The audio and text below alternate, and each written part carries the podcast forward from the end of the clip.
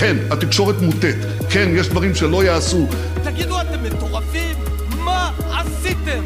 We will make America great again. Vive la République!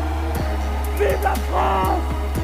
שלום, אני מנדל טייב, ואתם על The Incorrect, פודקאסט פוליטי אזרחי. אחרי שנתיים של מערכות בחירות מטורפות, של חוסר יציבות פוליטית, סוף סוף קמה ממשלה. איתי נמצא חברי אהרון אורן מישיבת תיטרי, וביחד ננסה לסכם בכמה נקודות ושאלות את השנתיים האלה. שלום אהרון. שלום מנדל. מה שלומך? מצוין. אז נתחיל מהנקודה הראשונה, שאלה ראשונה.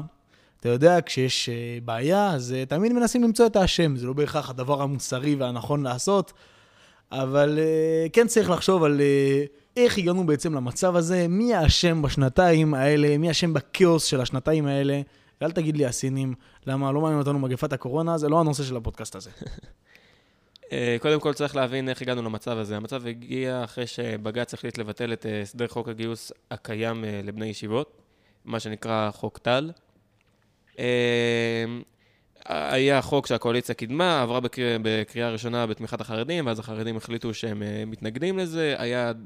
היה כוונה שיש עתיד תתמוך, אבל בסוף הם החליטו להתנגד.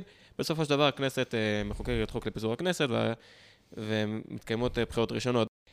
בבחירות האלו קורים שני דברים חשובים. אחד, בני גנץ נכנס לפוליטיקה, פופולרי במיוחד, עשרים מנדטים בסקרים, הוא עושה איחוד עם יש עתיד של יאיר לפיד, הסכם רוטציה. עוד דבר חשוב שקורה, זה נפתלי בנט ואיילת שקד שמתפלגים מהבית היהודי ומקימים את מפלגת הימין החדש, ומתמודדים בצורה עצמאית לכנסת.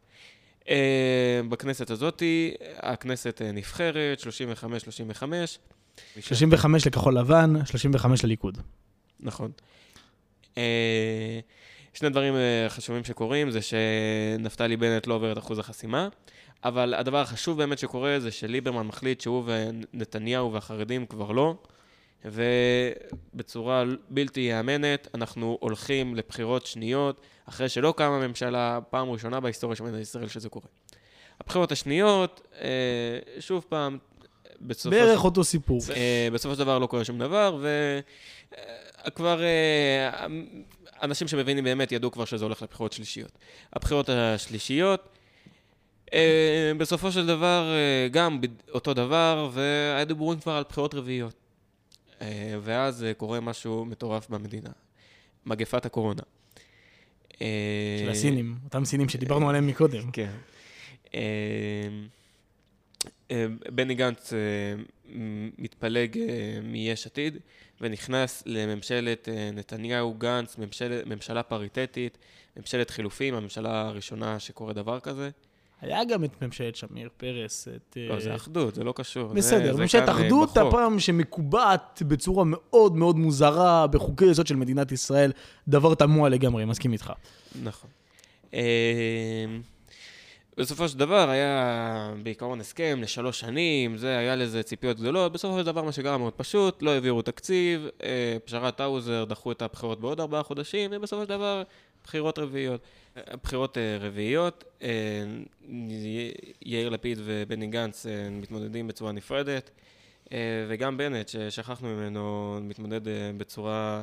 אה, הוא כבר מתמודד... נשאר עם מפלגת ימינה, אבל הפעם זה סמוטריץ' שמתפלג ומשחזר את האיחוד הלאומי בשם הציונות הדתית, כן.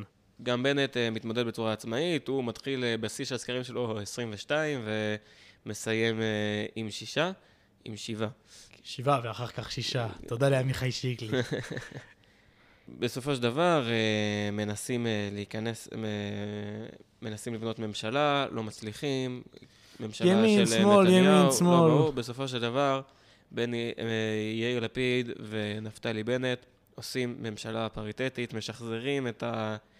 את אותה זוועה, כי הם באמת קראו לזה זוועה, אותה ממשלת אחדות של גנץ ונתניהו, שכל כך גערו עליהם וכל כך צעקו על שינוי חוקי יסוד, בסופו של דבר הם עושים את אותו דבר, עם מספר שרים מוגזם, עם גם שינויים בחוקי יסוד, וזהו, ואנחנו הגענו להיום, יש ממשלה, ראש הממשלה נפתלי בנט, ראש הממשלה עם הכי פחות מנדטים בהיסטוריית מדינת ישראל, שישה מנדטים, שבעה, אם נספור שיקלי, שמעתי שיש הסדר איתם, אבל זה לא הנושא.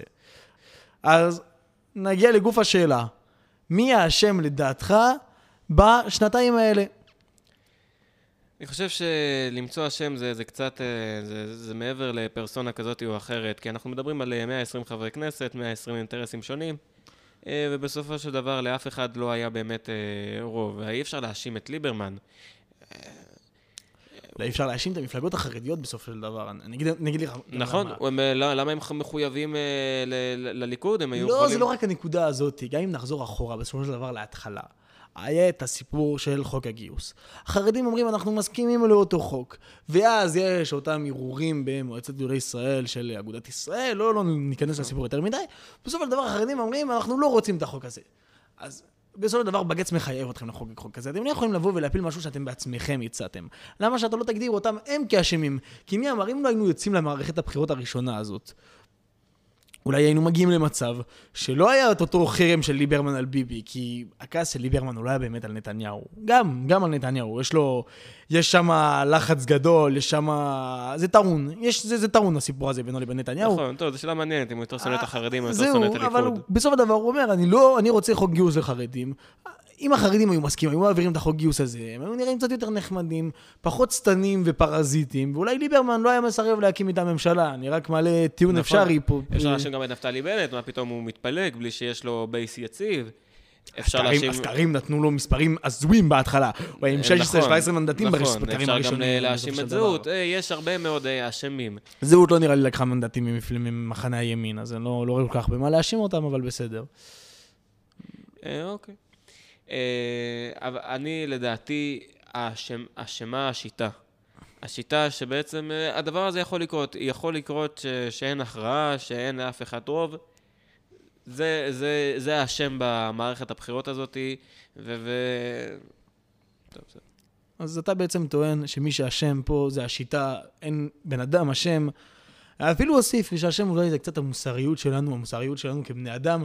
שאנחנו בעצם כל הזמן מחפשים להאחים את השני, אני לא אומר שכל אחד יכול לחיות בשלום עם השני, ושמרץ וסמוטריץ' מרץ וסמוטריץ' ישבו ביחד ויקימו ממשלה לשם השלום ולשם טובת מדינת ישראל.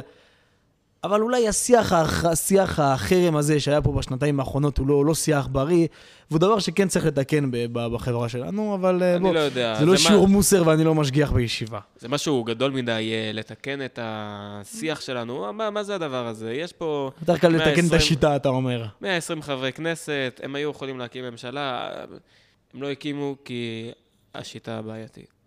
אז הגענו עכשיו לאותה ממשלה, ממשלת האיחוי, אופוזיציית הדיחוי, אהרון תשאל אותי, למה קוראים לזה אופוזיציית הדיחוי? למה?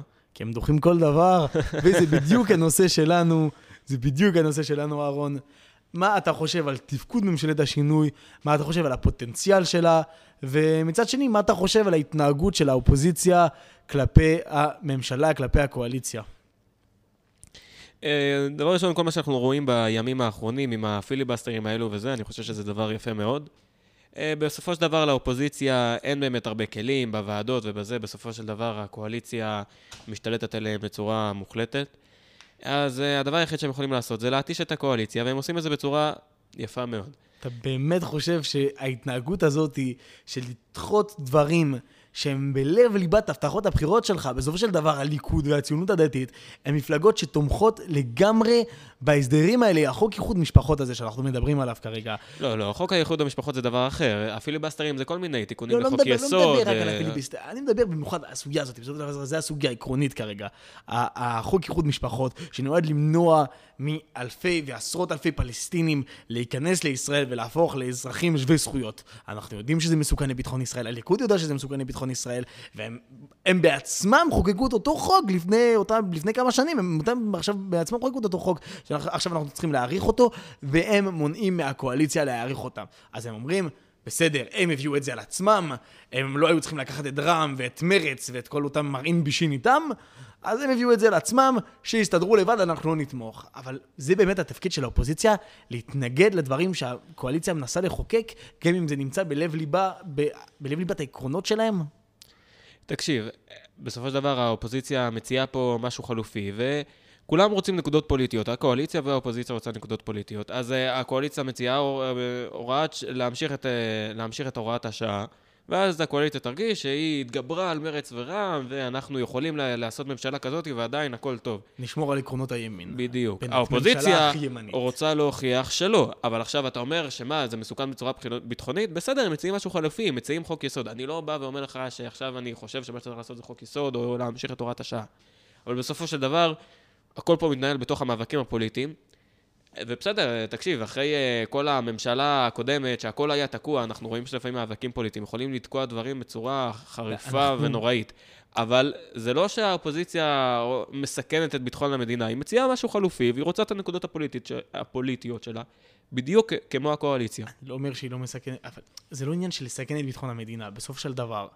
אתה לא חושב שעל נושאים כאלה, נושאים שהם נושאים ביטחוניים בסופו של דבר, אם יש לנו אפשרות להגיע להסכמות, והאופוזיציה יודעת טוב מאוד שחוק יסוד ההגירה לא יעבור, כי... למה? מה פתאום? מה פתאום? כי אם בנט יתמוך בחוק יסוד ההגירה, הממשלה שלו מתפרקת לו מתחת לידיים. בדיוק, זה המטרה. בסדר, אז נגיע עכשיו לאותו סיפור. האם אתה חושב שהממשלה הזאת יכולה להתפרק? האם אתה חושב שלממשלה הזאת יש פוטנציאל? אין פוטנציאל? האם זו ממשלה טובה? לראשון, אני מאוד, מאוד נהנה מהממשלה הזאת. יש, יש לי ציפיות ממש גבוהות ממנה. לפיד טס לאמירויות, מחלק קרדיטים. שאשא ביטון, יש לה כל מיני רעיונות שאני מאוד תומך בהם, לצמצום החופש הגדול הזה, על חשבון ימי השישים. שאשא ביטון, שרת החינוך. שאשא ביטון, שרת החינוך, כן. כן, כן. כן, נזכיר לה למאזינים. פיצול, פיצול היועץ המשפטי לממשלה. חוק הגיוס, שאני תומך נילב שלו. חוק הגיוס, נזכיר, הורדת גיל הפטור לגיל עשרים ואחת, נכון, כדי לאפשר נכון. לחרדים לצאת ללימודים ולהשתלב בשוק התעסוקה בגיל יותר צעיר. אתה תומך בזה, אתה אומר. אני תומך נילב של זה, זה יעזור לי מאוד בחיים. שמבחינתי אני מקווה שהממשלה הזאת תשרוד לפחות כמה שנים שהיא תעביר את כל הדברים החשובים האלו. ובסדר, כל מי שבא וטוען, ממשלת שמאל חשוכה שתביא עלינו רעות, אני חושב שזה שטויות. או שלושתיים והתנתקות שלישית. בדיוק, זה שטויות גמורות. תקשיב, כל פעם שמדברים על השמאל הנוראי, צריך לזכור שמפלגות השמאל שלטו פה יותר ממפלגות הליכוד, אז בסדר, בוא לא... בוא לא נגזים, בוא לא ניסחף, אתה אומר. כן, הכל טוב, הכל מצוין. אני מסכים איתך שלממשלה הזאת יש פוטנציאל בסופו של דבר, כן, זה לא אנשים מטומטמים שהכנסו שם, יש שם הרבה אנשים ביצועיסטים, יש רמטכ"ל, יש אנשים שהוא בסיירת מטכ"ל, נפתלי בנט, גדעון צער, שיש לו גם מעבר כחבר כנסת מאוד מאוד מרשים, גם עם ביבי לא כל כך חסר לו מבחינת תפקידים מיניסטריאליים, אבל כן, אני מסכים איתך שיש שם פוטנציאל בממשלה הזאת, וגם אם הם לא מסכימים על כל דבר, יש פוטנציאל להמשיך, יש פוטנציאל לשים קווי יסוד ברורים ולהמשיך איתם, וגם אם עכשיו אנחנו רואים אותו שוב פעם, חוק איחוד משפחות שזה לא עובר כל כך בכלילות, יש סוגיות, ש... יש סוגיות שיהיו קשות להאכלה לשני הצדדים. אבל אני אשאל אותך שאלה. אתה אומר, הממשלה הזאת, יש לה... הממשלה הזאת היא ממשלה טובה, היא ממשלה שאתה רוצה שהיא תמשיך. אבל, ואוסלו שתיים לא יהיה, אני גם מסכים עם זה. אבל לגליזציית הקנאביס, שזה, בוא נגיד, בשבילי לפחות, דבר שהוא נראה מאוד מאוד מסוכן, ואני לא עכשיו אכנס לוויכוח, האם לגליזציה או לא, אם לגליזציה מסוכן או לא, אבל זה לא רק הסוגיה היחידה, תחבורה ציבורית בשבת, ניסויים ופונדקאות ללהט"בים, הולכים ל- ל- להעביר שם כל מיני סוגיות, שהם לב וליבה של השמרנות, הם העקרונות הבסיסיים של השמרנות, ולא רק של השמרנות הדתית, השמרנות הבסיסית, מה שאנחנו קוראים לו היום בעולם שמרנות, ואנחנו הולכים בעצם להפוך פה למדינה מאוד מאוד פרוגרסיסטית, מאוד מאוד שמאלנית. בוא נגיד שאם נחלק את ישראל למדינת ירושלים ומדינת תל אביב, מדינת תל אביב הולכת לרבוש הרבה מאוד שטח בישראל. ואני מאוד חושש מזה, אני אגיד לך, גם אם אני רואה פוטנציאל באותה ממשלה, שוב. טוב, אני חולק על זה. אני דווקא, בשונה ממך, אדם ליברלי נראה לי, ואין לי שום בעיה עם... אדם נאור. לא, למה נאור? למה נאור? מה פתאום? חס וחלילה, מה? אנחנו חולקים פה בנושאים רציניים. אני יותר בהשקפה של איין רנד וכאלו, מי שקרא את הספרים שלה. שיהיה פה, מה פתאום שהמדינה צריכה להתערב לי, האם כן לאשן קנאביס או לא לאשן קנאביס. אני אישית נגד לאשן קנאביס ואני לא ממליץ בכלל, אבל אני לא חושב שתפקידה של המדינה... ניסית, ניסית פעם. אבא שלך לא שומע, אל תדאג, אתה יכול לענות. בוא, אהרון אורן לא ניסה לאשן קנאביס, רבותיי, שלא תחשבו, אפשר להמשיך. וגם כאילו טוב, אני מקווה שאנשים שאני מכיר לא ישמעו אותי ולכן יבסקלו אותי, גם תחבורה ציבורית בשבת, נו באמת, הם חילונים גמורים שלא, שלא, שלא מקיימים שום דבר, אז כזה, זה, מה אכפת לי, בתל אביב יש כמה אוטובוסים, אוטובוסים עירוניים, אפשר לחשוב. אני לא אכנס לך לוויכוח על פרסיה, לא פרסיה, אמור ציבור, בעצם אתה בן אדם ליברל, הסוגיות האלה לא כל כך מפריעות לך, הן מפריעות, ופה אני חושב אנחנו יכולים לסגור את הדיון על השאלה השנייה שלנו, מה אתה אומר על הממשלה ומה אתה אומר על האופוזיציה. בסדר גמור. עברנו בחירות, עברנו ממשלה, מה קורה עכשיו? עוד כמה שנים הממשלה הזאת מתפרקת, יוצאים לבחירות, איכשהו, בכל זאת אנחנו דמוקרטיה, כרגע נגיע למצב שיהיו בחירות עוד פעם. ואני רוצה לשאול אותך שאלה, אהרון. אני לא חושב שאני אדע לענות על השאלה הזאת, אבל אני סומך על הכישרונות שלך כדי לדעת ולענות. האם אתה חושב, האם אתה חושב, אהרון, שביבי נתניהו, ראש האופוזיציה, יושב ראש האופוזיציה כרגע וראש הממשלה לשעבר, מסוגל לחזור ולהפוך להיות ראש ממשלה בחזרה לאחר אותה ממשלה? טוב, האם יש סיכוי? ברור שיש סיכוי, אבל uh, צריך לזכור כמה דברים. דבר ראשון, הוא חייב uh, לנצח בפריימריז בליכוד, שזה די ברור שיקרה, אין כל כך מתחרים משמעותיים, יש יולי אדלשטיין, אבל זה לא באמת בעיה. Uh, צריך לזכור עוד משהו, גם אם הממשלה הנוכחית איכשהו תתפרק, וזה גם ייגמר בדם, וזה גם ייגמר uh, עם טעם רע, יכול להיות שהם ישחזרו את זה, יכול להיות שלפיד יאמר לבנט, בוא נעשה את זה שוב פעם, רק הפעם אני ראשון ואתה שני, נשמע לי דבר הגיוני מאוד. אז האם ביבי יחזור? שאלה טובה. אתה יודע, גם יש את הבעיה שאוקיי, יהיה בחירות, ואז לפיד יציע את זה לבנט, ואז בנט uh, יאמר לביבי, שמע, אתה צריך להעלות את ההצעה, יש לי, לפיד מציע לי ראשות ממשלה. אני כבר לא רוצה להיות שר הביטחון אפילו. אני ראש ממשלה, לא פחות מזה. בדיוק, אז זה באמת קשה לצפות מה הולך לקרות. אני אשאל אותך שאלה. ביבי יוצא זכאי, אוקיי? זה המצב. ביבי עכשיו יוצא זכאי בשלושת התיקים, נקי כאותו תליד ביום כיפור. באמת, אין, ביבי הוא צדיק יסוד עולם, גדול הדור החדש. בפסק דין, הבית משפט מתחיל לצאת נגד הפרקליטות, על כל מה שהליכוד טוען. מציאות משיחית. ביבי יוצא זכאי. למה שלפיד ובנט יעשו ממשלה ביחד ולא, לא, כאילו, למה, למה, למה שהחרמות יישארו? למה, למה שימשיכו להחים את נתניהו בסופו של דבר? זהו, עכשיו מחימים אותו, יש שלושה כתבי אישום, נגמרו השלושה כתבי אישום. אין סיבה להחים את נתניהו. חד משמעית, החרמות על נתניהו הם הרבה יותר מהכתבי אישום. הכתבי אישום, גם אם הוא יוצא זכאי, ובית המשפט יצא נגד הפרקליטות, במציאות משיחית, זה לא משנה כלום. החרמות נגד נתניהו ימשיכו, בגלל ש... הם... זה בכלל לא משנה מה הם יתנו, הם ימצאו מה לטעון. כאילו, אני לא, אני לא מזלזל. אתה אומר, יש פה שנאה שהיא תמונה בתוך אותם אנשים. הם, הם יגידו שה... המשסה הלאומי. המשסה, או... זה ממש לא משנה שהוא יצא זכאי, זה משנה הדרך. זה, זה לא הבעיה, זה ממש לא משנה אם הוא יוצא זכאי. זה... אתה אומר, לא תהיה לזה שום השפעה. החרמות ימשיכו. ליברמן המשיך להגיד שהוא לא רוצה אותו, עבודה, יש עתיד, כולם. לא, גם תזכור שהשנאה נתניהו התחילה הרבה לפני התיקים, כן? השנאה נתניהו מססה את זה, חיזקה את זה. השנאה נתניהו הייתה הרבה הרבה לפני התיקים. אתה אומר, השלושה כתבי אישום הם רק תירוץ, וגם אם הוא יצא נקי, הם לא ייתנו לו לשבת איתם באותה שולחן, וזהו. אז אתה אומר בעצם, ביבי נתניהו יחזור, יש לו סיכוי לפחות, האם הוא יהפוך להיות שוב ראש ממשלה? אתה חושב שלא כל כך, כי גם אם הממשלה הנוכחית תתפרק, ישחזרו את אותו דבר, אבל אולי עם כללים קצת יותר נוקשים, מפלגה כזאת יותר, עם מפלגה כזאת פחות. אני אוסיף לך שאלה. אתה חושב שהמפלגות החרדיות ימשיכו את אותה אהבה נחשקת לנתניהו, או שהם יחליטו לתת גט? שאלה טובה. מה זה נתניהו? הליכוד? כי לליכוד קשה לי, קשה לי לומר שכן, בגלל שהמפלגות החרדיות צריכות הגמון, הן צריכות איזה ליברמן מרושע שרוצה לסגור את הישיבות. זה פריץ, בדיוק. אז לעזוב את הליכוד קשה לי, לא, לא נראה לי. לעזוב את נתניהו, לך תדע, עכשיו ליצמן, דרי וגפני, יושבים ביחד, הם מתכננים שזהו, הם תומכים ביריב לוין להחליף את נתניהו, ואם לא, הם פורשים ומפסיקים את ה... אתה אומר, יש כבר תוכניות במגירות, נראה לך, בסדר. מי יודע. מי יודע.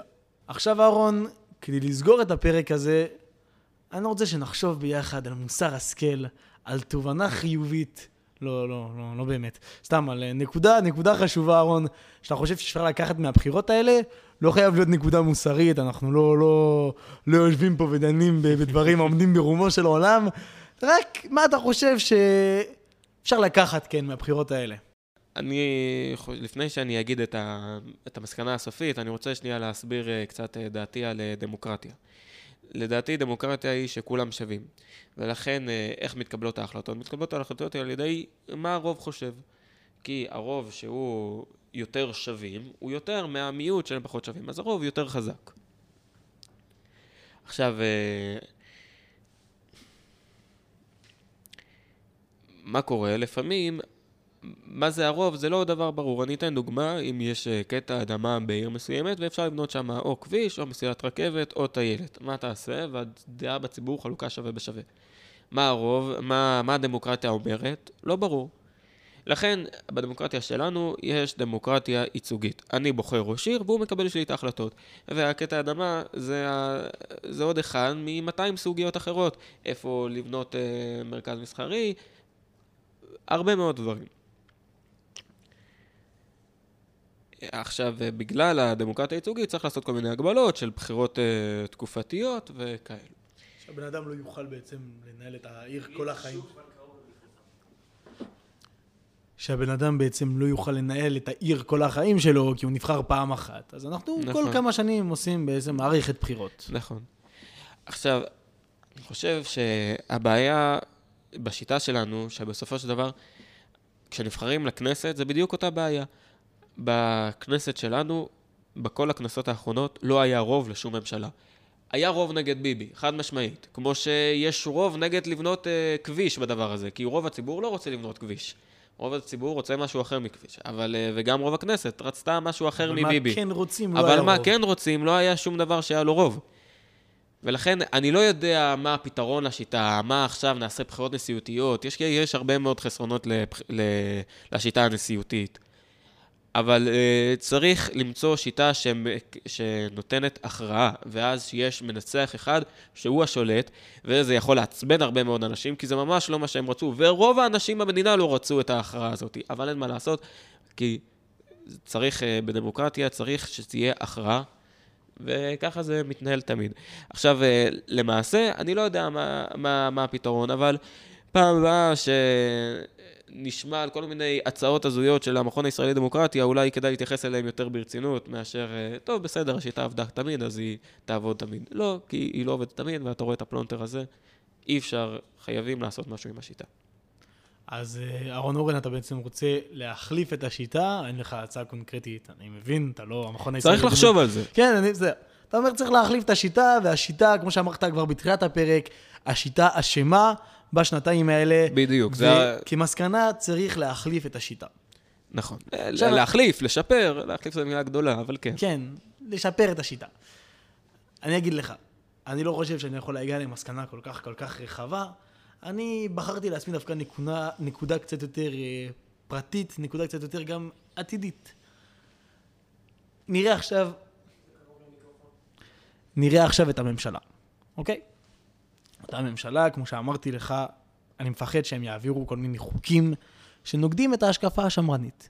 לא רק את ההשקפה הדתית, את ההשקפה השמרנית. ולזה בדיוק אני רוצה לחתור.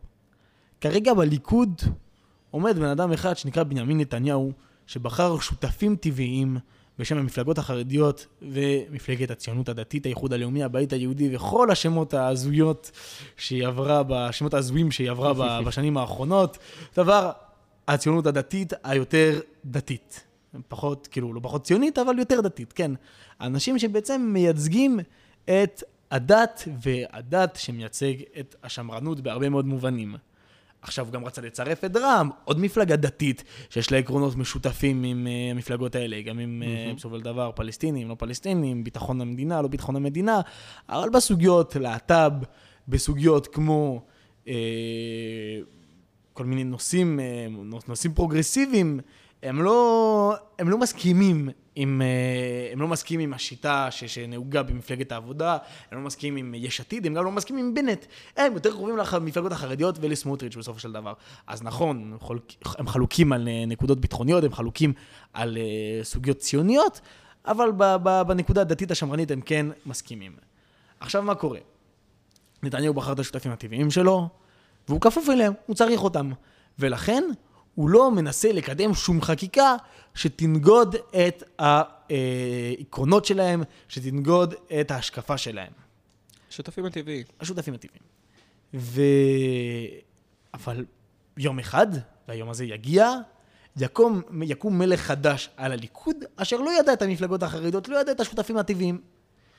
ואני אגיד לך, אני בטוח שאם היום תעבור בין שורות הליכוד, ותשאל אותם מה דעתכם על... אצל חברי הכנסת. אצל חברי הכנסת, כן. אפילו לא רק חבר, גם המועמדים לליכוד, חברי הליכוד, תעבור ותשאל אותם מה דעתכם על אה, פונדקאות לזוגות להט"בים, מה דעתכם על לגליזציית הקנאביס. יהיה לך רוב שמה שיגיד לך שהם בעד. כי בסופו של דבר... הם רואים את עצמם כליברלים, והליברליות הזאת חייבת לבוא בד בבד. אבל הליכוד היא לא מפלגה שמרנית, איך אתה מסביר את זה? אז זהו, זה מה שאני אומר לך, שבסופו של דבר, הליכוד התחייב למפלגות החרדיות, הליכוד התחייב לציונות הדתית, אבל לא בזה הם מאמינים. אז נכון שעכשיו הם כפופים וזה, אבל ביום שהם כבר לא יהיו מחויבים אליהם, החברי כנסת של הליכוד ירצו להעביר את הדברים האלה, ואני אוכיח לך את זה אפילו. קח עכשיו את אותם חברי כנסת מהליכוד שברחו מהליכוד, שיצאו מהליכוד והקימו את מפלגת תקווה חדשה.